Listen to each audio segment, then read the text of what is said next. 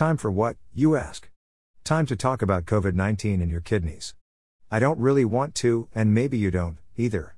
But this is a pandemic, so we must. Better to know than play ostrich. By the way, my favorite dictionary, the Merriam-Webster https colon slash slash www.merriam-webster.com slash dictionary slash pandemic defines pandemic this way. Pandemic adjective. Entry 1 of 2. Colon occurring over a wide geographic area and affecting an exceptionally high proportion of the population. Dot. Pandemic noun. Entry 2 of 2 colon an outbreak of a disease that occurs over a wide geographic area and affects an exceptionally high proportion of the population, a pandemic outbreak of a disease. So much is unknown about the current pandemic, but it does look like COVID 19 lends itself to AKI, acute kidney injury. Let's go back to this 1918 flu and see if we can find any kidney involvement there. I did, sort of. This study was published by Craig Garthwaite of the Department of Economics at the University of Maryland, the effect of in utero conditions on long term health, evidence from the 1918 Spanish flu pandemic. It deals with children of mothers who were pregnant during the 1918 pandemic. You can find it at https www.kellogg.northwestern.edu faculty garthwaite htm fetal underscore stress underscore garthwaite underscore 053008.pdf. Depending on the period of fetal development during which exposure occurred, Individuals have a higher probability of developing coronary heart disease, diabetes, kidney disorders, or being in poor health. When flu exposure is defined using particular quarters of birth, however, there is an approximately 23% increase in the probability of developing diabetes for individuals exposed to the flu during the first months of pregnancy. Diabetes is the number one cause of chronic kidney disease, CKD. CKD is a kidney disorder. Did you know that there were three other pandemics between the one in 1918 and today's? I didn't. According to the Centers for Disease Control and Prevention, CDC, at https colon slash slash www.cdc.gov slash flu slash pandemic resources slash basics slash past pandemics.html, they are. 1957 to 1958 pandemic, H2N2 virus, the estimated number of deaths was 1.1 million worldwide and 116,000 in the United States. 1968 pandemic, H3N2 virus, the estimated number of deaths was 1 million worldwide and about 100,000 in the United States. 2009 H1N1 pandemic, H1N1 PDM09 virus, 12,469 deaths, in the United States. Additionally, CDC estimated that 151,700 to 575,400 people worldwide died during the first year the virus circulated. While these may seem like scary numbers, as of this past Saturday, and we know these numbers change daily, the World Health Organization, WHO, posted the following numbers. Total new cases in last 24 hours. Globally 12 322 395 cases, 219 983, 556 335 deaths, 5 286.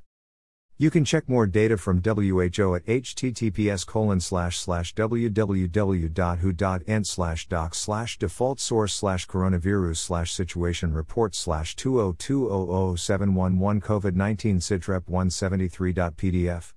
SFVRSN equals 94992OB4 underscore 2. The United States statistics? Coronavirus cases 3,355,646. Deaths 137,403. This is according to Worldometers at https colon slash slash www.worldometers.info slash coronavirus slash country slash a slash. It's clear the pandemic is not done with us yet. People speak of the second wave coming. I live in Arizona and believe we are still in the first wave. I have no scientific proof for my belief, but our numbers keep going up without ever having gone down. The National Kidney Foundation at https www.kidney.org coronavirus slash COVID-19 information hash can COVID-19 cause kidney failure otherwise healthy adults gives us the insight we need into COVID-19 and our kidneys. Initial reports from Wuhan found approximately 3% to 9% of hospitalized patients with confirmed COVID 19 developed an AKI. Incidence rates have now increased to 15% of hospitalized patients and 20% and higher in ICU patients with many requiring dialysis treatments. AKI appears to be a marker of COVID 19 infection severity and the mortality rate is higher for these patients. Various COVID 19 related effects that are thought to contribute to AKI include kidney tubular injury, acute tubular necrosis, with septic shock, microinflammation, increased blood clotting, and probable direct infection of the kidney. Most patients with COVID 19 related AKI who recover continue to have low kidney function after discharge from the hospital. As usual, we need to back up a little here. AKI and not CKD, here we are back in Alphabet City, although it may lead to CKD. While it may raise the death rate of COVID 19 patients, not all intensive care unit, ICU, patients and those with COVID 19 but not in the ICU develop AKI. Acute tubular necrosis may be a new term for you. Healthline at https colon slash slash www.healthline.com slash health slash acute tubular necrosis explains it for lay folks like you and me. Inside your kidneys are small tube shaped structures that remove salt, excess fluids, and waste products from your blood. When these tubules are damaged or destroyed, you develop acute tubular necrosis, ATN, a type of acute kidney injury. The damage may result in acute kidney failure. This past weekend, I received this invitation from the American Association of Kidney Patients, AAKP, and George Washington University, which you may find useful for yourself. Over the course of the past three months, you've joined AKP and some of our allied experts in one of our nine COVID 19 webinars. Gail here, go to their webinars. They're a good way to read more about COVID 19 and your kidneys. We're now pleased to invite you to pre register to join our second annual Global Summit entitled Global Kidney Innovations Expanding Patient Choices and Outcomes, hosted in partnership with the George Washington University School of Medicine and Health Sciences. This year's summit focuses on the impact of COVID 19 on kidneys and kidney patients. Gail again, I purposely italicized that part of this sentence, as well as key innovations in kidney care.